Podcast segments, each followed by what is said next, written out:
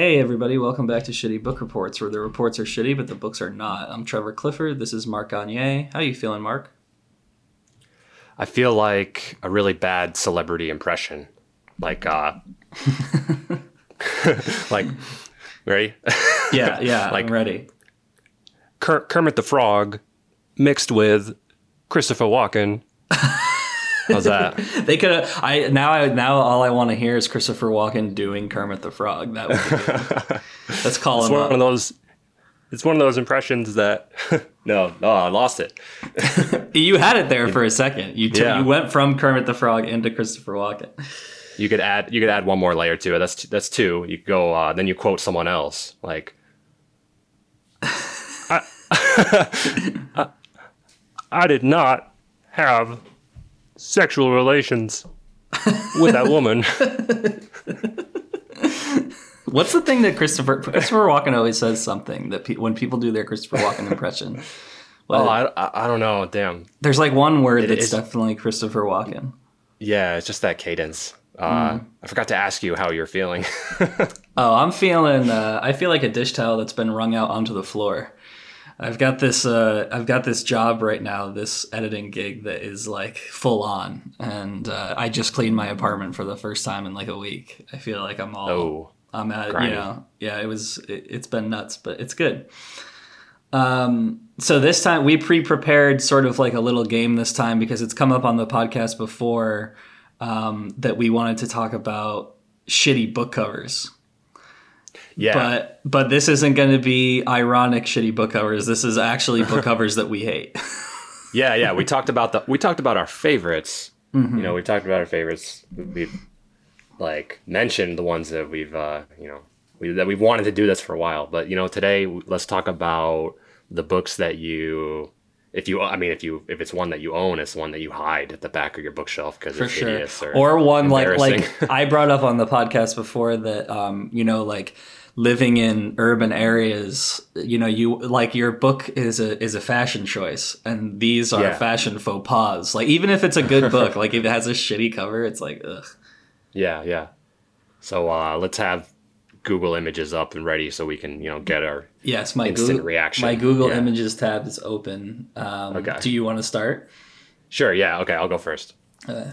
so this this is a very recent one. It's Okay. like a a reissue from February by the New York Review Books Classic Series. okay Uh, I want you to look up John Williams' "Nothing But the Night," 1948. okay John. This, and this cover, this cover's so goddamn funny to me. Uh, Oh my god. it's just a painting. It's just a painting that shows. How about you describe it? Yeah. Yeah, it's like a it's it's a painting of a of a man or woman, a, a very androgynous figure in bed, um, but it looks like an X Files gray man or something. So so I, I saw a Twitter thread bashing this when it like came out.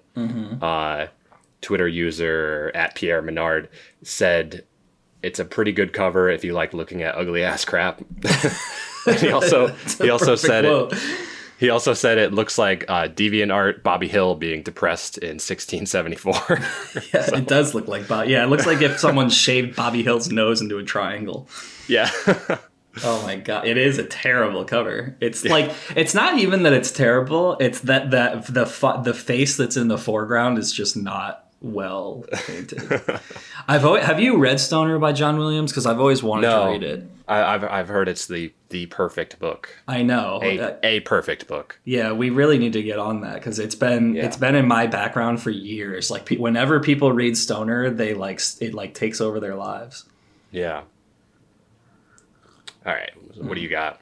All right, my first one is um, is actually a series of books, um, but you're going to be familiar with them just right out of right out of the gate. But I think you'll know what I'm talking about. But it's the Penguin Random House editions of all Tom Robbins books. So if you look up Penguin Random House for Tom Robbins, they have reissued like his entire catalog basically, but every single one of them is just a solid color with terrible font as the title and then a tiny picture of what the cover used to be. Oh, yeah, yeah. And this is my initial impression of Tom Robbins, who we have talked about on the podcast before, is such an amazing writer. Like he's right up our alley with that, you know, with um hysterical realism and stuff like that. And Yeah. but these books are these covers are dog shit. Like Yeah, whoever came up with them at Penguin Random House, shame on you. That's a travesty for uh, Still Life with Woodpecker, especially. That's an awesome cover. And I know they the, made the it. They made it. They shrunk it to a little postage stamp on the front. I know they they took every like decent halfway decent cover, struck it to a postage stamp, and then it's like a solid color with like the worst font in the world, just like typed out. And it's like and it's like ugh, it's just so terrible. And this is my first impression of him. That's why I'm saying it pisses me off because Yeah. I think that you I think that Tom Robbins came to me through a recommendation through you, and then I would see him on the shelf and I would be like, I don't know, it looks like shit. you know? I actually own. I actually own one of these, the uh, Villa Incognito. I think I own Um, one too. I think I have um, Tibetan peach pie or something. Yeah. Oh, that's horrible. Yeah. Yeah, especially with Still Life because that one, like the the original cover, like has a frame to it. So they shrunk the frame itself and put it like, oh, that's that's awful. It's awful. It's terrible. Shame on you. Fire the bastards. House. I would be pissed if I. I often think that when I'm when I'm thinking about authors too. Like, you know, I think we're in you know a different era of books than has ever been before. But if I was an author, I would want it to say like I get to control what's the cover and everything because yeah. I would be so pissed if I was him. I'd be like, these are like the most mass circulation out there of me. And I also feel that way about book jacket summaries too. I feel like the authors don't really get a say. And like sometimes when you read a summary, which I try to avoid, it'll give away like what's like on page 200. Yeah, I know. I, that's what I was I saw when I uh, was researching this. There are some books where, you know, they're like crime or mystery novels, and like they accidentally spoiled the whole plot, like Yeah. just on the cover. It's like when the murderer turns out to things like be his yeah. son, you're like, what? Yeah. Your turn. Next one I thought of was, I mean, this one isn't too specific either. I guess you'd call it a series, or it's more like a genre. Mm-hmm. But I hate the like generic self-help slash entrepreneur slash like mentor book covers, like the modern ones. Like you know what I'm talking about. Just like think about a Malcolm Gladwell cover. Mm-hmm. It's like plain white background. You got Yep. the large text for the title, slightly smaller title, like Like chicken soup for the soul. text. Yeah, yeah, and some co- some sort of like clip art bullshit right in the middle. And Yeah. uh you maybe remember there used to be like a website 10 years ago. I think it's down now, but it's called like the Malcolm Gladwell book generator. Can you look Oh, that up on Google Images? Damn, I want to see this thing. It's like uh you know, they just ran with that format. Like there's a book a fake cover like the paradox paradox why nobody Right. Okay. Yeah. No. Yeah. If you look great at mystery if you, I don't know if the website still exists, but yeah, if you look at the the Google images, it's really funny. Yeah, the paradox paradox. the cheers effect why everyone knows your name Yeah, the snipping point. Stretch. plop Oh, just funny. any word yeah so th- so those are awful and it, I, I don't know like i guess it started with him probably but it just I've never read Malcolm Gladwell. I've never. He's too like Oprah Book Club for me, which is probably really insulting to him. But I've just never. I I know like the only like concept of his that I know is that ten thousand hours. 10,000 hours yeah me too Outliers. he's probably a great writer, but he's probably also a victim of his success for lit nerds like us. yeah Um, What I guess time will tell. You know, because he's Yeah. sort of in vogue now. Um, you ready for my next one? yeah So my next, one, I think my next one actually has to do with sort of like the process of localization, and um, I'm I'm actually coming from it from an outsider's perspective because I'm sure people in other countries feel this way, but I don't like the UK illustrations of the original Harry Potter editions. because the US editions and the way that they're painted and illustrated on the covers of all the Harry Potter books are so synonymous to me with a release of Harry Potter or like how I felt when I was reading Harry Potter that when I see the original UK illustrations, I hate them. I don't know if I even know those. Yeah, you, Oh, probably God. don't. Yeah, it's like it's like not what you're used to because Harry, like our Harry, our U.S. Harry Potter is like sort of this like they're almost more painted, and and the UK ones are more drawn. Yeah, yeah. See that. So yeah, when I see the UK editions of Harry Potter, I'm like, that's not my Harry Potter. Like that's like someone that's like some other weird bullshit. Like I don't not like canon. them. No, yeah, and and I and what's so funny is that that's such bullshit because there's someone else in the UK that sees the US one and they're like, that looks hideous. Like my Harry Potter is this. But I also think that we were probably getting it at a later date than them, where they started to realize that it's not as childish as that. Like I feel like the UK ones seem more childish. Yeah, they definitely look. I mean, because it, it's like uh, it looks like colored pencil instead of Mm-hmm. paint. Right. And ours, I mean, it's just so completely and and it, and it also speaks to the effect of marketing. I mean, this whole conversation has the effect of marketing. Yeah, Um, but yeah, I mean, I just associate Harry Potter with the US illustrations, so when I see the UK ones, it, it like pisses me off. Like I think that they're really ugly.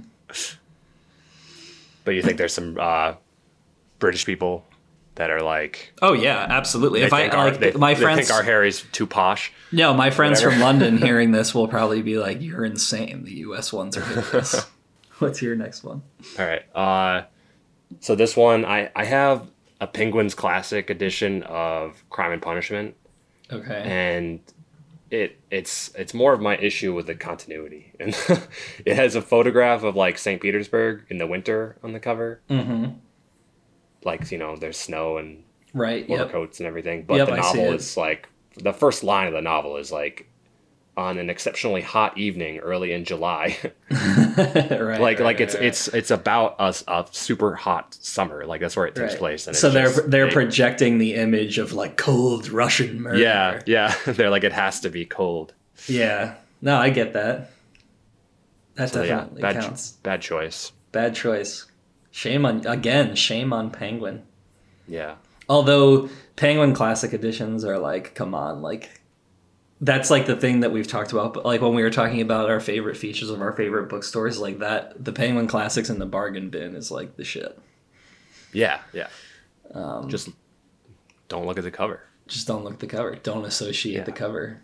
Um, my next one is actually a cover that I don't think is a bad cover, but I have a story related to it. So everyone has the JD Salinger Catcher in the Rye with that white matte cover, right? It's just a Yeah. white cover that has like a rainbow ribbon on the side. Oh no, I have the one with the orange and like the uh what is it? Merry-go-round horse on the cover or whatever. Oh, okay. Well, in there's a version of Catcher in the Rye that's I I believe to be the most circulated cover, where it's just white mat on the front. It says Catcher in the Rye, J.D. Salinger, and there's like a little sort of like rainbow in the corner, not a rainbow, but like a stripe of color, like in the corner. Yeah. And my association with this cover, I don't think it's a bad cover, but I do remember. So when we were reading this book in school, and I don't remember, you know, middle school or early high school or something, I just remember seeing some kids would have this book and the white matte like nature of the cover would reveal that if you were like really gross and like didn't wash your hands cuz some kids would have like grimy like fingerprints like all over it and like I just I just remember seeing a few kids books and being like why the fuck is your book so dirty? Talking about the school's books that like No, I like off and stuff? yeah, I mean I guess they were the school's books, but some kids like would come in and and I just remember seeing like a few of them that had like that nasty like gray black gunk that like comes off of your hands when you wa- like when you're like if you've had like a like almost like you read a newspaper but these kids weren't reading newspapers they were not washing their hands so Ugh. their their cover of JD Silent that's what when I see that book I think of the nasty fingerprints that I've seen all over it when I was in class and I was like ew, like what? So I love that book and I do I respect the cover, but in in the days of unhygienic uh, high school, it was like ew. Oh God. So you gotta you gotta think about this stuff, people. Yeah, yeah. Just wash your hands. Uh, I got another Penguins classic here. Okay. oh man, you're ripping them apart. Yeah, I got another New York Review books too. Okay. Uh, Gargantua and Pantagruel, Penguins classics. it's Penguin not a bad cover. Okay. Not a bad cover. It's just a painting of some Dutch people or whatever. But like it would be decent, but the reason that it sucks is because of what is out there that could have been the alternative like all Right, of the Gust- yeah. all of the Gustave Doré like drawings mm-hmm. any any of those they're You're all right. incredible Yeah. and they just took something that wasn't really related. Like, yeah so so a bit of explanation if anyone doesn't know and i definitely this has been in my mind to do on the podcast. I've never i i haven't prepared to do it yet but i mean i guess it'll be a race to the finish line which one of us does gargantua and pantagruel but um you've read it right? No oh okay I just have the book. Okay. So it's yours to do. did, did you you maybe you got it because of me is that maybe Yeah, yeah. I know about it from you and from uh, king crimson Gen- Gentle Giant, actually. Yeah, Gentle Giant. Okay, yeah, I just Yeah. got confused. King Crim- I got King Crimson and Gentle Giant confused. So Gentle Giant was a 1970s prog band that wrote a lot of songs about Gargantua, really nerdy shit. Like Gargantua and Yeah. Pantagruel are these two giants that a that a s- like a 15th century monk named Francois Rabelais in France wrote about, and it's just hilarious. Like if you think that uh, you know Monty Python was original in any way, then you can forget about it because Francois Rabelais was was on that um, from the beginning, and I just love that so much. But you are right; the the cover is dog shit compared to if you could get the rights to do some of the Gustave Doré um, illustrations. Yeah, it's just some Dutch Dutch guy. I don't know. Yeah, Who is not even tall. I know. Yeah, Bullshit. good call, good call. But Gargantua and Pantagruel are is definitely worth checking out. Yeah. Probably one of the oldest. I would say Gargantua and Pantagruel might be one of my on the not one of my favorite books, but uh, highest up versus how old it is. Oh, on that scale? Yeah. Yeah, like that ratio. Yeah. Um, So I have one more. Do you? How many more do you have?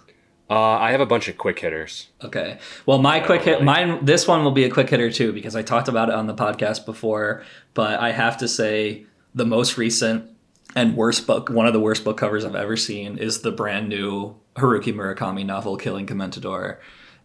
The book jacket is okay, but once you take the book jacket off, it looks like an eighth grade science book, and it's a piece of shit. And the people the people who published that book just i think that like i talked about this on the podcast but i think they rushed to to publish murakami because we're all so hungry for his english translations and stuff but you know you had a few months to look at that book cover and it's just crap so that is Yeah. my condemnation Okay, I'm gonna give you my my quick hitters, and I just want you to look them up. Give me your instant reaction. All right. all right all right lightning Type in. round Uh, all right. Uh, NYRB Pinocchio. pinocchio okay oh god that's terrifying what's nyrb That's the New York Review books. Oh, okay. Yeah. What the fuck are these people doing?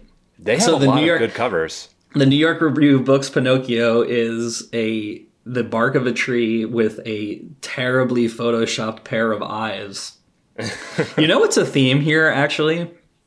Photoshopped eyes. This is like that's why Killing Commendatore's book cover sucks.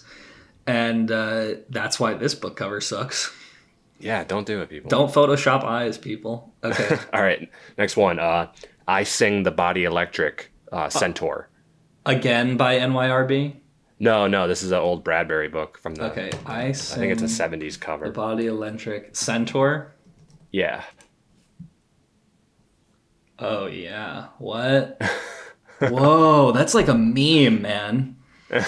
we definitely have to tweet all these out, but it's like it's Yeah. so crazy. What? Okay, so a the It's a like a gray centaur. His Yeah. hands are also another like version of his body. So his hands have two arms and a head and a torso. Yeah, his arms are his it's own hideous. body. And it really does look like something that someone made as like a meme. Yeah. Whoa. it's a vaporwave or whatever. Jesus. Um all right. Uh look up Kelsey Grammer so far. oh man. It's his 1995 autobiography. Oh wow, he looks like the uh, it- he looks like he's okay. So it's a picture of Kelsey Grammer, which me and Mark both adore as Frasier Crane, but um, it looks like he's like on the side of one of those like jazz cups. yeah. You know that like There's like, a- '90s design that's like the squiggly. Uh, Yeah, from Crayon. Like it looks like it's Crayon too. yeah, It, that's just awesome. He looks like he's uh, in like a music video or something. I want a big Uh, poster of that. Okay, that's that's actually the last for my quick hit. So yeah, let us know uh, what your f- least favorite fucking book covers are. Yeah, everybody listening, our our wide and growing audience, let us know what your ugliest book covers are. Double digits maybe. Okay, so uh, it's my turn to go first this week. Yeah, yeah, you're up. And um, I guess I'm going to start out with a question. I'm going to go Mark style, and instead of Oh. blurting my book out, I'm going to start out with a question, Mark. Um, what is um, an essay or a collection of essays that you've read that has affected you the most? Hmm. If there is one, or you could say, you know what, I don't really read essays. Fuck you, Trevor. I don't know so much about essays. Yeah. Ah, I, I, ah, dude, Drawing on a the blank. spot, I'm, I'm crumbling. Yeah. Yeah, it's fine. So basically, I like I've read some books of essays. I've read um, probably I'm gonna blur. I'm gonna blurt some shit out in like five minutes. Just yeah. Once it hits you, yeah. I my my my kind of relationship with essays is very spotty as versus you know novels. Obviously, we read like a ton of novels, so my relationship with essays has been very spotty. Like some of the only ones that I've read are like extremely famous, like George Orwell, Down and Out in London and Paris is is like essay ish.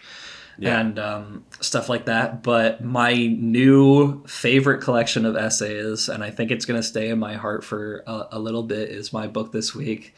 And it is the 1979 collection of essays. Well, it was published in 1979, but it's a collection of essays by Joan Didion called The White Album.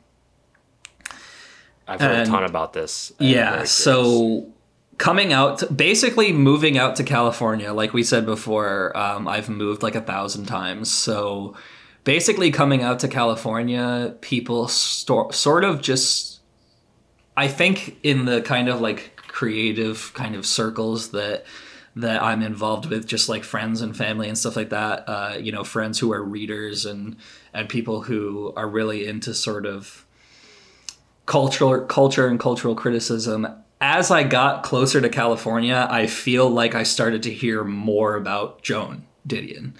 Um, and that's for a very good reason. She is someone who is defined by california but also has defined california for a lot of people. And the white album is a collection of essays that spans basically decades. Um, what you're reading is a book of sort of essays that were collected together in 1979, but they range in being published from the 60s to um, some of her journalistic writings um, before the 60s. The main um, essay and the title of the book is called The White Album, and it was compiled from 1968 to 1978. So it's a 10 year essay Um, which is really amazing for someone like Joan. Um, I feel like, I mean, there's just so much to say about her, and I'm going to dig into it a little bit. The first thing that I'll say is that I'm actually not, this is the first time on the podcast that I'm doing a book that I'm not done with yet. um, Yeah. But I I mean, also, if it's essays, that's yeah fine. yeah that well that i was going to get to that point is that i actually feel like that doesn't matter because it is it's a book that you read in chunks and um i'm still like 80% through so i'm going to claim it Yeah, and i'll definitely be finishing it but um I, I, can go into um, her biography a little bit. The first thing that I'll say too is that a huge part of my research for um, today's podcast is um, also it is a night is a is a documentary that's actually on Netflix, so pretty widely available to to most people from 2017 that her nephew made. Um, Joan is now an, an old woman. She is 84 years old, uh, and she was born in 1934. Um, but her nephew, who obviously is no spring chicken if if she's 84, um, made this documentary in 2017. It's on Netflix. It's called "The Center Will Not Hold." And if you want to learn about truly an American treasure that I really didn't know too much about before I started reading the White Album, then just go watch the documentary if you want the Cliff Notes version. But um, she seriously is a, an American treasure. Like I can't believe how emotionally intelligent and influential she is. Um, and and to to be honest, the more that I've been reading her, the more I've been wanting to speak with some older people who may have kind of been aware of her as she came up through the world. So let's talk a little bit about her biography and, and who she is. I also have some criticisms of her as well, so um, I want to get into that. But um, like I said, Joan was born December 5th, 1934. She was born in Sacramento, California. Um, part of her family history is very baked into California, almost in like a in like a John Steinbeck kind of way. Her family has roots back to people who crossed the US like during Manifest Destiny. So we're talking about like yeah. covered wagons and like so she, so she really is part of um, part of California history, not only because she writes so beautifully about California and the world, but because her family kind of came out here as frontiersmen. Um, she, you know, I'm gonna skip around her whole life and base. Uh, you know, she she grew up in California. She ends up marrying um, John Gregory Dunne. Um, they have sort of like a, a really intense and famous literary relationship. He published he was a writer. Like basically, they were this couple that even though they had very different styles, they were sort of a part of the um, gonzo journalism movement of sort you know he was publishing books like he published a book about vegas during a dark time in his life. Um, and they and, and it's sort of in that vein of like you know like hunter s. Thompson is doing the hells angels and joan is writing about you know the experience of california in the late 60s and, and early 70s um, and they're sort of that's some that's an aspect that I want to talk about in Joan's life is that she seems to be someone who has an incredible sort of talent for seeking things out, but also seems to have an incredible amount of luck in the sense that she was in the center of things. Uh, you know what I mean? Like in the in the White Album, it's almost hard to reconcile some of her writing because it almost feels like she's dropping names every once in a yeah. while. It's like it's like oh you know. Uh, um, Janis Joplin came to a party at my house, and it's like, well, come on, like, how am I supposed to, you know, um, reconcile? Oh, it's like that's that? that's what made it interesting. You know, yeah. Well, sometimes like, like an essay starts out like that, and it's like a little bit annoying, sort of like, well, okay, like you know, where do we go from here? Um, you know, if that's how the essay starts out. But it really is true that the more I've learned about her life, I think that there is some amount of luck, but also a large amount of effort and kind of inserting yourself into things in that gonzo yeah. journalism way. Because, you know, there's other essays in the White Album where she's like hanging out when the doors are recording an album and stuff like that. so it's sort of like, you know, damn, she was like in the center of things. There's also, um, the the essay that takes the title of this book, The White Album, is partially about her um, emotional breakdown um, in her late twenties and early, early thirties. She was in a mental institution for for a short bit of time. Um, but also, I don't think a mental institution, maybe like a psychiatric hospital. But yeah. um, you know she was she was also deeply in you know she um, was involved in the Sharon Tate murders like the Charlie Charlie Manson like kind of thing. She knew Sharon Tate. She interviewed uh, Linda Kasabian which which was one of the people who was there um, you know during the murders. And she had a few like really weird kind of moments where she was you know hosting Kasabian at her house cooking her dinner after the Tate murders and stuff like that. So she's has this weird ability to be in the center of things, which I think is, So- is The White Album's like a is it is it is it the Beatles reference or is it? something it is it is a reference to the Beatles. It is um, Yeah. basically she writes this incredible essay over a span of ten years that has to do not only with her own emotional trauma, but it also has to do with the Sharon Tate murders, the Manson family, and and you know those murders had references to the White Album, to Helter Skelter and stuff Yeah, like that, Skelter. and and how it's like a, a, a deep kind of thing. And um,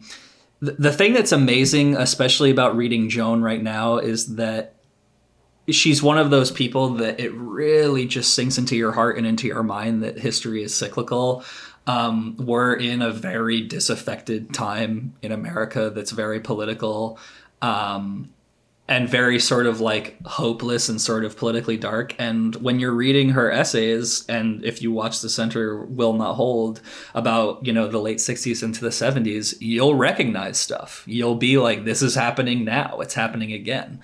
Um, and in a weird way, uh, it's almost comforting because some of the stuff that was happening then was so extreme that what's happening now seems just as crazy or, you know, just as extreme. But, um, Yeah, what's that saying? His, history doesn't repeat itself, but it rhymes. Yes. Yeah. like Exactly. that, yeah. That that is a good quote. I forget who said that, but it definitely Yeah, is a too. good quote. Um, I want to read some quotes from the documentary, um, "The Center Will Not Hold," which I recommend everyone check out. Actually, it's ironic that I haven't finished the White Album, the book, because I also haven't finished the documentary, but I have a reason. Um, so basically, the reason why I haven't finished the documentary, I've watched about half of it, is because it started to get into her later works that I haven't read yet. So it was so exhilarating to watch the documentary and hear quotes and, and get more context of the stuff that I've already read of her essays and novels and stuff. But um, I had to stop once it was getting into later work of hers because I was like, oh my God, I want to read the work first. Like, this is like a documentary that I want to kind of process along with. I actually did that with um, one of Mishima's biographies as well. I'm about halfway through one of his biographies, but once they started to talk about his novels that I haven't read yet, I was like, hell no, I'm not going to, you know, listen to this. So, um, some quotes from the documentary a guy named david hare in the documentary and i'm paraphrasing here him here a little bit but one of the direct quotes is you know joan was someone who came forward. She was writing a lot of essays for different magazines and different places and stuff like that. But once her essays started to get collected together he said the idea that you could write the history of your own time is something that she sort of defined as a journalist and became an icon for which i think is really great. And then i'm paraphrasing here but he basically says you know she defined the use of personal essay that could be like fiction and be just as powerful and she did it like no one else. So I completely relate with what he said there. Um, I feel like when I'm reading some of Jones' writing, it does feel um, fictional, but it's not. And the thing, having a relationship to her, and you know, like just think about all the ways that I'm talking about her, you know, as an author and stuff like that. Doesn't it sound like I've like I know her and like I've been sitting around with her and stuff like that? like my relationship to Joan, it, really does when you read an essay and the First white basis. yeah, the White Album is, um, you know, it's a book that is not very long. Um, the edition that I'm holding in my hand is probably one of the most wide in circulation, and it's from Farrar Straus, and um, it's only 220 pages or something like that. But this book takes you as long to read as a 400 page book because when you finish one of the essays, you sit down and go on Wikipedia and do a little bit more research for one, but then you also just sort of live with it. Like when the essay ends, you're sort of like, damn, and you like can't read the next one. Um, Yeah. be- because of the way that they were published and everything like that. Um, another, before I read some, I, I want people to get a flavor and I want you to get a flavor of how powerful her writing can be. So I'm actually just going to read some large chunks, probably larger than I've ever read from a book on the podcast. But one more quote from the documentary that I want to say um, before I get into that is from a guy named Hilton Als, Hilton Ailes. He's in the documentary, and um, this is a perfect quote that I think is is good for Joan Didion as well. He said, "The weirdness of America got into this person's bones and came out the other side on a typewriter," which is 100% true and and something that I think is really interesting. Like I said, as I got closer to California, I got closer to reading Joan Didion because California is a weird place. I mean, everyone will say that, you know, oh, it's like, you know, full of weirdos and hippies and all these, you know, different personalities sort of coming together. But there's also something about California from reading uh, the way that Joan writes about it and about America that I think is is very different from the East Coast. Like Mark, you and I are from Connecticut, and there, you know, there's a few really good quotes from Joan where she's basically says, you know, um, she's always been reconciling with herself what California is, and some of her essays are kind of trying to untangle that. Whereas I like when I read that, I was like, for better or for worse. I mean, maybe I'm being naive, but I feel like I know what Connecticut's about because I've lived there. Yeah, yeah Um, I think a lot of people would maybe have that sentiment about their you know hometown. Right, like like oh I know it, but her kind of one of her central messages is like no one can know California. Like it's really bizarre, um, which I think is is sort of telling and, really nice. Um, one thing that I will say before I dive into these two quotes that I'm going to read, um, just to give you guys a flavor of her writing, is that I'm not reading from some of the more heavy essays in in the White Album for two reasons. One, because I think some of her heaviest and most political writing and most kind of his- history repeating itself writing you really have to reconcile with yourself. Like i don't want me to be the person reading you. You know like like i it was kind of ironic but um uh you know i w- i happened to be reading one of these essays um her essay on the women's movement in the 70s during um when it was the the what is that how the international women's day or like women like women's day basically. And um you know i'm not going to read from her essay the women's movement one because i don't know you know how reconciled i am with the feminist movement and uh and, and what my voice as like a white dude contributes to that. But just reading some of her more heavy stuff it really is more of a personal experience than someone just reading it to you and telling you it's good um, there's so much to unpack there that you know it's worthy of its own book you know uh, talking Yeah. about her essay the women's movement which is here in the white album. So i will say that i'm reading from some of the more surface stuff but that's something else that i also adore from her is that she does write things that are sort of just funny. Like there's an essay in here about james pike who was um, one of the like sort of original tv evangelists like a priest that was on tv and her analysis of him and his life is not only hilarious to me it's dark but it's also pretty hilarious like you know she she brings forth a lot of things like i said that when you read the essay it's sort of like okay now i'm going to dive into wikipedia and kind of learn a little bit more. And if you put herself if you put yourself in the historical context of when she was writing she's just a genius. She's an absolute genius. And and also really inspirational like um she's 84 now. She's in this documentary in 2017 and her mind is is super clear. Like during the interviews and stuff she reads um, stuff from her own essays and the way that she chooses words and stuff like that. She's really inspirational. Um, so i'm to dive into this quote. This uh, this is a, a few paragraphs from an essay that she wrote called Many Mansions, and it's about the governor's mansion that Ronald Reagan built in California but never lived in. so, I mean, what can you say? I mean, that's California. I mean, that right there is the embodiment of California. She talks about this governor's mansion that no one has ever lived in, and it's just amazing. The McMansions. Yeah, it is a McMahon. It's like one of the original McMansions, and it's just so Yeah. good. So I'm gonna butcher some names in here, and you're gonna wonder about some historical context. But let's just dive right into it. So. All right. From 1903 until Ronald Reagan, who lived in a rented house in Sacramento while he was governor, $1,200 a month payable by the state to a group of Reagan's friends. The governors of California lived in a large white Victorian Gothic house at 16th and H Street in Sacramento. This extremely individual house, three stories and a cupola on the face of Columbia, the gem of the ocean, worked on the molding worked into the molding over every door. It was built in 1877 by a Sacramento hardware merchant named Albert Gallatin. The state paid $32,500 for it in 1903, and my father was born in a house a block away in 1908.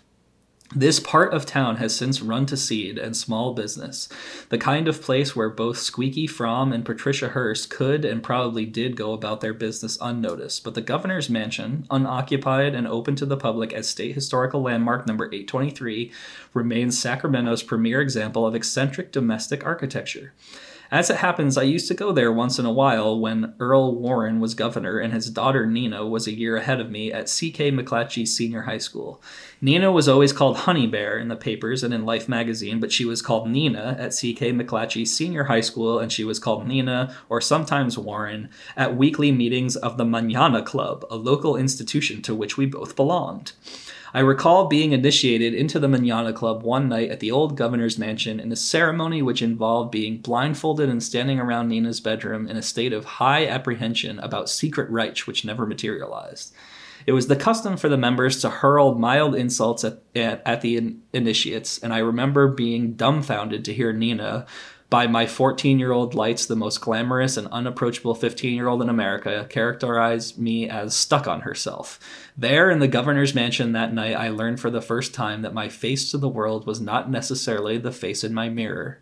No smoking on the third floor, everyone kept saying. Mrs. Warren said, no smoking on the third floor or else. So, end quote. Um, so in this and i think i chose that quote for a few re- for a few reasons. One is to say remember how i said she always has this incredible luck to seem to be in the center of things yeah right place right time. Right place right time. So it's sort of like she ends up writing this essay later in her life about the mcmansion that Ra- that ronald reagan built but it happens to be a part of her personal history that she used to spend time in what she considers the more legitimate governor's mansion in sacramento. Yeah. So it's sort of like this weird she has a way of sort of starting to write about something and then you're like wait a minute like you are part of the story. Like this is like crazy. Um, it's more like journalism it, yeah it's more it, it is like journalism but also another thing that i think that that story that a point that that story makes and something that i think is maybe one of my biggest indictments of, of joan didion is that I feel like there's a secret sort of almost like a microwave background or like a secret sort of background to her life that isn't mentioned very much in that and I think that she would probably cop to this is that she to me she has the flavor of the upper middle class or maybe even the upper class where basically a lot of her essays um, it, it, almost like in the documentary and in the biography of her life and, and, and through some of her essays being involved with some of the most famous people from her era is that there's almost this overwhelming sense that everything is always going to be all right. I mean, I don't really know too much about her. I think her husband's family was also relatively wealthy, but basically the idea that these two writers were living in California, they happened to have a house on the beach, by the way. And um, there's almost I feel almost like a little bit of an ignorance towards economy with some of her biography where it's basically like well then we were in Honolulu and then I was in Paris and I was working for Vogue and I went to college and stuff like that whereas you know some people whose essays I read like I mentioned before George Orwell down now in Paris and London a lot of a lot of people's essays have a sort of acknowledgement of economy or something like dire straits or something um, and to me, that's completely absent from Joan Didion's writing. It's ba- like every time I'm reading her, I'm basically like, "So you were sort of rich?" Yeah, yeah. I mean, it, it it would be worse if she, you know, went the opposite way and feigned some kind of struggle. No, right? yeah, yeah, exactly. Like I like there's no Just kind write of about what you know. Yeah, yeah. There's no fakeness there, but yeah, I, like like you said, write about what you know, but also at the same time, like I'm I'm glad I'm you know I, I will continue to explore her works I think for the rest of my time here on Earth because there's a lot to read and a few novels as well as essays but I do find that there is sort of I do think that there is some sort of background impression that I have of like yeah but you're never really too worried about money are you you know like that kind of yeah. thing um so nice that, that's it All right, my turn. Yeah, your turn. All right. Uh, so to start, I have a trivia question for you, Trevor. All right, lay it what- on me. What did Roger Waters once say was a gas, a hit, and a crime? Ooh, Roger Waters, a gas, a hit, and a cry. I don't know his own career. No. think think lyrics. oh, money. Yeah, that's right. it's a crime. Uh, share it fairly, but don't take a slice of my pie. Yes. Yes. Uh, you know, money. You can't have too much of it, but you can't have too little. Uh, No, you know can have too Coinstar. much. yeah, definitely have you know too much. Coinstar, right? Yeah, I know Coinstar. Coin counting machines. Yeah, yeah. So they take like twelve percent off the top if you want cash for your Right. jar of coins. Like it's kind of a rip off. You're you're exchanging money, but you're also like you're paying for a service at the same time. Uh, there's a lot of things like that in life, and the book that I have this week kind of explores that idea, like the worth of money, but also the worth of people. And uh, so the opening line is as follows. A sum of money is a leading character in this tale about people, just as a sum of honey might properly be a character in a tale about bees. The sum was eighty-seven million four hundred seventy-two thousand thirty-three dollars and sixty-one cents. So this was a lot more money in 1965 when this book was published. Now it's you know a little over the yearly salary cap for an NHL team. Um, but anyways, uh, this year or sorry, this week I'm talking Kurt Vonnegut and Okay. his 1965 novel "God Bless You, Mr. Rosewater." Whoa. Okay. Never heard of heard Kurt heard of Kurt Vonnegut. Obviously, never heard of this book. Yeah, what are your thoughts on him? Do you have a favorite book of his? I I'm I'm I'm way too ignorant. I've read Slaughterhouse Five, but years ago, and um, it's basically someone who I should know more about, but I really have only skimmed the surface. Yeah, um, that's all right. I mean, yeah, everyone's frame of reference is going to be Slaughterhouse Five, like no matter what. Like, I've still, I've read it like five or six of his books, and that's still, you know, how how it that's just what it is. Because I mean, that's that was about his experience, and all of his other books kind of mimic that too. Like there's always callbacks. It's like the Vonnegut universe. Right. Um, so yeah, this, okay, this is gonna be a really weird thing to say, but look at the main picture on his Wikipedia page. Okay. Kurt Vonnegut Wikipedia page. Yes. So, do you think that the old man version of you might end up looking like him slightly? Like when you're an old man? Oh, you're you're you're you're comparing my image to Kurt Vonnegut? Maybe I, I mean, need to grow a mustache.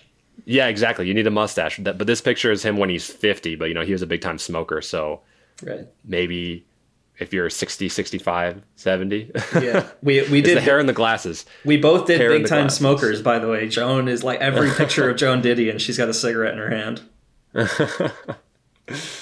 Nice. Um, sounds like uh, you know Joan. I, I should have mentioned this before, but the vibe I got from Joan Didion was uh, Joni Mitchell, and I, I bet that's fair, right? I don't know. California. Yeah. No, yeah, yeah, absolutely. Like like I would be, you know, again, coming towards California, I started listening to Joni Mitchell more and it's yeah, those two go hand in hand, at least in my personal journey. Nice. Okay. I, I should have shouted that out earlier, but anyway. uh, so yeah, Vonnegut. He's widely known, widely read. Slaughterhouse Five, of course, mega famous, quoted endlessly. Uh, personally, I just think he was like a cool public figure as a writer. Um, he was born in 1922, Indianapolis. Went to Cornell, dropped out, joined the army, fought in World War II, of course, and uh, like from Slaughterhouse Five, captured by the Germans during the Battle of the Bulge, held captive in like a meat locker of a slaughterhouse in Dresden, uh, survived the Allied bombing of the city.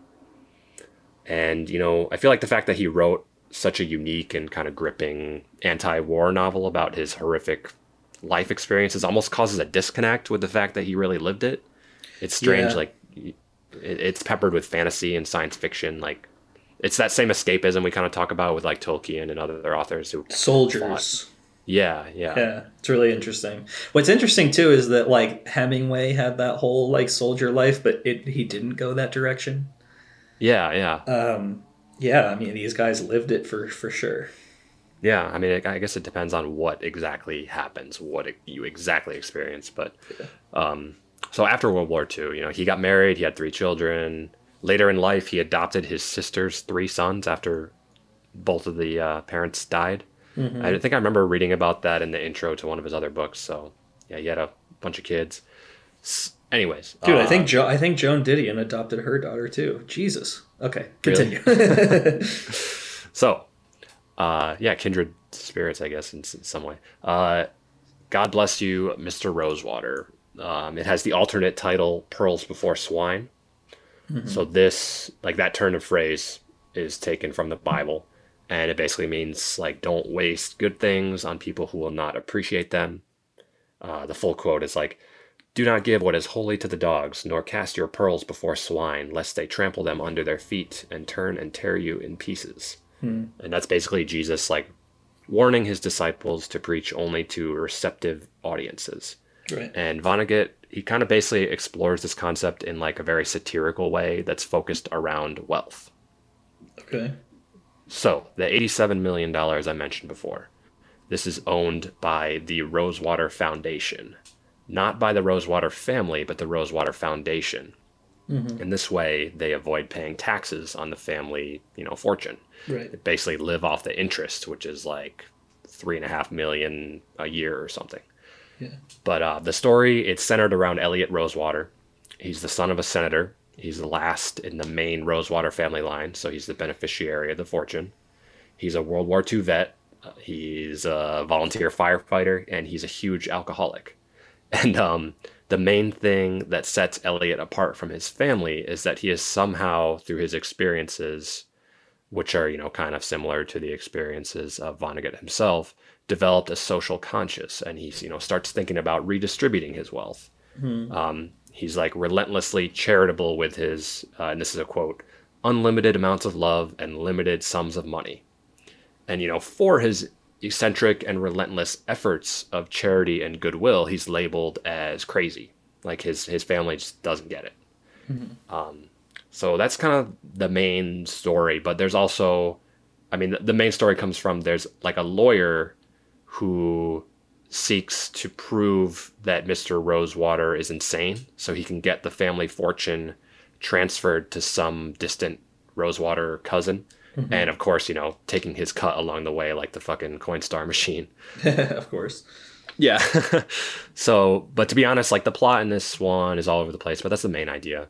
But it's the it's the prose and the style that stick out.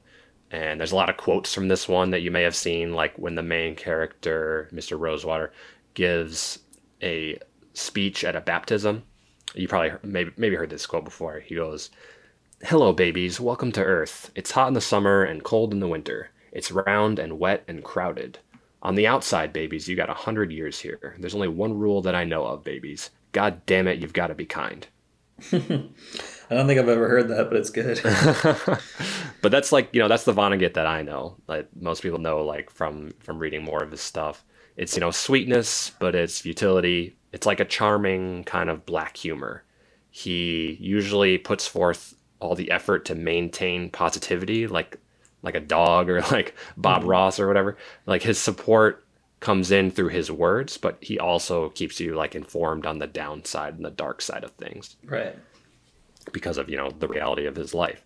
Uh, but this book it has a lot of connections to what I've been calling the Vonnegut universe, uh, if you want to call it that too. There's a lot of characters that are either related to, resemble, or are just like the same characters from his other books, and this one actually has the first appearance of the fictional sci-fi author Kilgore Trout who was featured in a lot of his books and definitely featured in Slaughterhouse Five. Yeah. And uh, Elliot Rosewater, much like Billy Pilgrim in Slaughterhouse Five, is obsessed with his work, the Kil- Kilgore Trout's novels, and you know it shapes or supports his worldview. Was there is there And- is there an author that Vonnegut is obsessed with, like Asimov or something? Uh, there's someone. So Kilgore Trout is like a, um, he's he's prolific but also very unsuccessful like his books are kind of like passed around that's his like thing mm-hmm. and i think he has like an author friend who has like he's got like a fish fishy last name that's why he like made it kilgore trout as like the fake author name i think he has an author friend who's like sci-fi guy but like not successful or whatever okay. but he has cool ideas i guess but anyways like kilgore trout his novels they're always like only touched on a little in Vonnegut books. Like you get usually you get the title, some kind of absurd synopsis, and maybe like a little more. But I want to read a section here that references one of Trout's books called 2BR02B or 2 2B or 2BR not, like not to be, like Hamlet. someone should someone should write a Kilgore Trout novel like I like think a, someone has. Yeah. Yes, I think someone's expanded on one called uh, Venus in a Half Shell or something, which is also from this book, but uh, I don't know if they did it justice or not. I got to check that out. Anyways, so here's a section from the book talking about Trout. Trout's favorite formula was to describe a perfectly hideous society not unlike his own, and then, toward the end, to suggest ways in which it could be improved. In To Be or Not to Be, he hypothecated an America in which almost all of the work was done by machines and the only people who could get work had three or more PhDs. There was a serious overpopulation problem, too. All serious diseases had been conquered, so death was voluntary, and the government, to encourage volunteers for death, set up a purple roofed ethical uh, suicide parlor at every major intersection, right next door to an orange roofed Howard Johnson's. There were pretty hostesses in the parlor, and Barcaloungers, and muzak, and a choice of 14 painless ways to die. The suicide parlors were busy places because so many people felt silly and pointless because it was supposed to be an unselfish, patriotic thing to do, to die. The suicides also got free last meals next door. And so on. Trout had a wonderful imagination. One of the characters asked a death stewardess if he would go to heaven, and she told him that of course he would. He asked if he would see God, and she said, Certainly, honey. And he said, I sure hope so. I want to ask him something I never was able to find out down here. What's that? she said, strapping him in. What in the hell are people for? Hmm. Wow. That like first of all, there's a lot of like classic Vonnegut in there because one, he's he's, you know, obviously predicting the future in, yes. in, a little like like right now people are saying oh like you're gonna have to have a phd to work on the machines that run mcdonald's you know in the future. Yes. so it's like yes. that's definitely like some future prediction there. And then i love the i mean there's got to be some sort of futurama connection. Yeah yeah. And then like you know that's why this book rocks. Like it was predicting this sort of thing. It's from 1965 but you know that so what i just talked about becomes like that theme becomes the focus of the book Mm-hmm. And the question that Elliot Rosewater faces is how to love people who have no use. You know, this was 1965, of course. It's become even more of an issue, like you're saying, automation and AI replacing human effort and therefore human value in capitalist society. Yeah, and and and it also to me has sort of echoes of like universal basic income theory, you know, of like yeah. eventually we'll just have to support people for no reason because yeah, machines will do everything. yeah, it's coming for all of us. Um, but Elliot Rosewater, you know, he sees this in middle America, like the factories and the farms are automated, increasingly automated. Many people are left without purpose. They're what he calls the discarded Americans and so he he develops this social conscious he wants to show these people that they're worthy of love and you know he's seen as crazy for it um, and there's really there's a really wild part of the book where rosewater like his wife has a complete breakdown and mm. is hmm. diagnosed with what the doctors call samaritrophia uh, i want to read another quick section here samaritrophia is a suppression of an overactive conscious by the rest of the mind you must all take instructions from me, the conscious shrieks, in, in effect, to all the other mental processes. The other processes try it for a while, note that the conscious is unappeased, that it continues to shriek, and they note, too, that the outside world has not been even microscopically improved by the unselfish acts the conscious has demanded. They rebel at last. They pitch the tyrannous conscious down an oubliette, weld shut the manhole cover of that dark dungeon. They can hear the conscious no more. In the sweet silence, the mental processes look about for a new leader, and the leader most prompt to appear whenever the conscience is stilled, enlightened self interest does appear. Enlightened self interest gives them a flag, which they adore on sight. It is essentially the black and white Jolly Roger, with these words written beneath the skull and crossbones The hell with you, Jack, I've got mine. It seemed unwise to me, Dr. Brown wrote and Norman Mushari. Uh, that, that part doesn't matter. You don't have no context for that. Uh, to set the noisy conscience, conscience of Mrs. Z at liberty again. Neither could I take much satisfaction in discharging her while she was as heartless as Ilse Koch. I made it the goal of my treatments then to keep her conscience imprisoned, but to lift the lid of the oubliette ever so slightly so that the howls of the prisoner might be very faintly heard. Through trial and error with chemotherapy and electric shock, this I achieved. I was not proud, for I had calmed a deep woman by making her shallow. I had blocked the underground rivers that connected her to the Atlantic, Pacific, and Indian Oceans, and made her content with being a splash pool three feet across, four inches deep, chlorinated and painted blue. Some doctor, some cure. Whoa. So his wife, you know, struggles with this charity that Elliot feels, you know, this compassion for mankind, and it's treated as, you know, a disease on her part, and she just her mind can't can't handle it.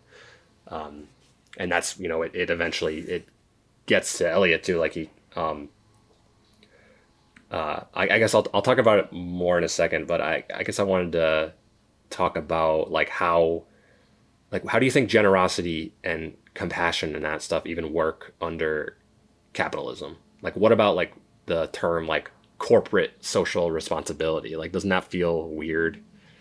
Yeah, for for real. And I and I've kind of had a, a, little bit of a window because of my career. I worked for like a giant corporation for many years and I've had a little bit of a window into that of like there's this sort of um, well first of all every single corporation that you've ever sort of thought of as a corporation has an entire division called corporate responsibility yeah um, yeah and they have like a what a set budget for charitable purposes. Yeah, no, like, yeah, it, it's know. like a it's like a mutually um, benefit, like some would say, mutually beneficial relationship of like we make X amount of money, so then we declare that we're going to spend X amount of money improving our public image, but also like giving yeah. back to the community. So it's like it's this weird it's thing on like, investment.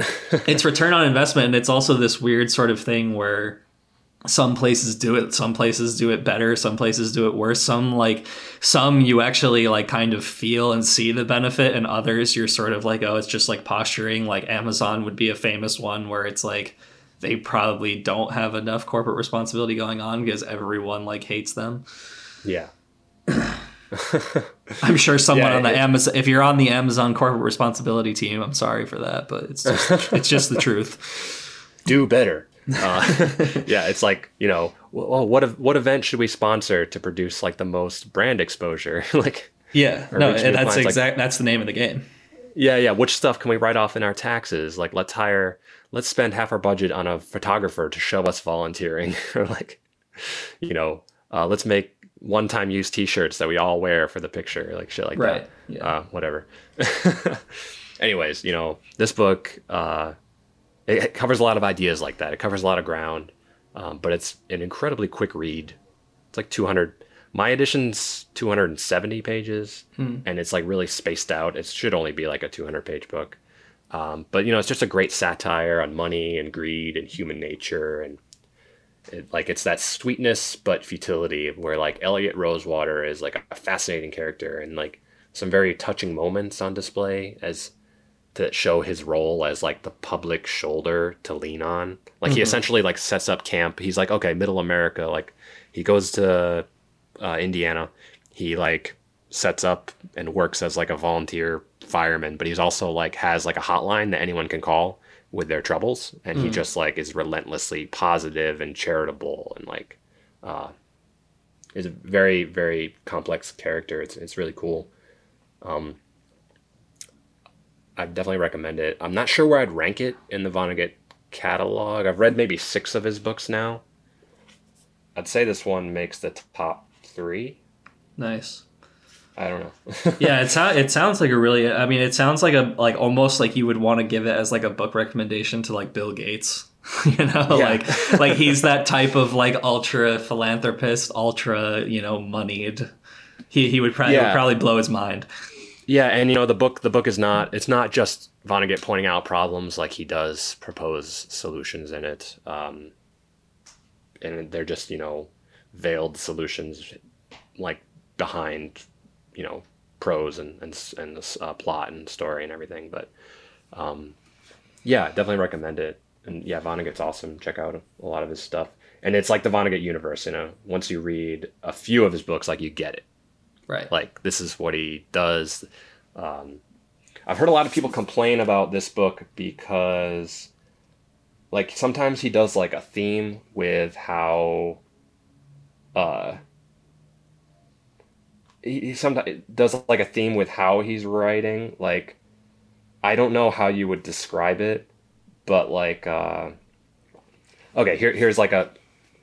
Let me know what you think this is as far as like grammar Okay. like the senator stormed out of his office comma was gone so he has like a theme where he does that like Right. comma was something or like that sort of thing where it's like it's almost like a f- weird fragmented sentence and Right. a lot I think- I think, um, about this I that that comes up. I can definitely sympathize with sometimes when people are like annoyed with stuff like that. Like some like I love Cormac McCarthy as a writer, but I think he sort of sticks to his guns of no punctuation like too much. there you yeah. punctuation was the fucking word i was thinking of trying to think of I'm Yeah, terrible. like and and, uh, and and I think too like um, you know I don't know if we can go a single podcast without mentioning Pynchon, but nope. uh, you know he Zero does days. that he does that a little bit and then also like david foster wallace would like piggyback on that. Like they'd have that sort of thing where like they start a sentence with like you know something really weird and, and i feel like yeah they have that like sort of Yeah. affectation. So it's yeah They, it's like, something to get used to. they break the rules of grammar in the in like but for the name of style kind of. Yeah. Which I mean, whatever. It, he just like kind of made it a theme of this book. Like he did it a lot in this book, but he doesn't do it a lot in other books. It's kind of just like whatever. Yeah. He was just feeling that. But anyways, um, yeah, I like it, and uh, I've also one more thing. Like I've read some places that Vonnegut's one of those authors that you're like you age out of or whatever. Like, what do you think about that? Like that concept? Like, oh, uh, yeah, I don't know. He's all cheery and whatever, and like compassionate. But are you supposed to like? I don't know. no I, I know the concept you're talking about i'm trying to come up with ones that i feel like i've aged out of but i People feel say that about Tom Robbins too. They're like, "Oh yeah, I loved it when I was a teenager. I visited again, and it was like crap. Like, how I could I be Yeah. compelled by this?" I think some people are being too dramatic with that. I mean, especially like someone with such a, you know, like the caliber of like the ideas that Vonnegut is trying to like represent. I think that people are being maybe like a little bit too dramatic with that concept or Yeah. like too ready to to leave someone behind. Like mine would be ones that would be like well, I'm just like like I think we mentioned on the podcast before like Brian Jacques, like that fantasy author where like everyone is like a rabbit and stuff like that Yeah, like I can see it going for that, but I think maybe the ideas that Vonnegut puts forward, or like someone like that, like a Tom Robbins or a Vonnegut, is like their ideas are like really deep. Like you're not gonna like age out of. yeah, yeah. I mean, that's That. that's my opinion too. But Yeah. I guess I just wanted to get trying to understand the perspective of people that do. But who knows? Maybe way. maybe when Yeah. we're still making this podcast when we're 70 years old, we'll be like, I can't believe we used to read that douchebag Pynchon. Yeah, where's the cutoff? Yeah, yeah. it's your mid, it's a post midlife crisis. You're like, oh, I only read Clancy novels. like I want to know. Eighteen hundred hours. October. Yeah, military. Set my watch to military. Read Clancy novels. Uh, anyways, yeah. So that's Vonnegut, and that is God bless you, Mr. Rosewater, 1965. Sweet, good job. Um, so thanks. Uh, anyways, everybody, thanks for listening. This has been another episode of Shitty Book Reports. Uh, you can reach us. You can find us every Sunday. We release new episodes on Spotify and SoundCloud. You can hit us up at SBR the podcast on Twitter, Instagram, again Spotify, SoundCloud, SoundCloud, Gmail. Uh, send us your comments and hit us up with those ugly book covers. We want to see them. yeah, for sure.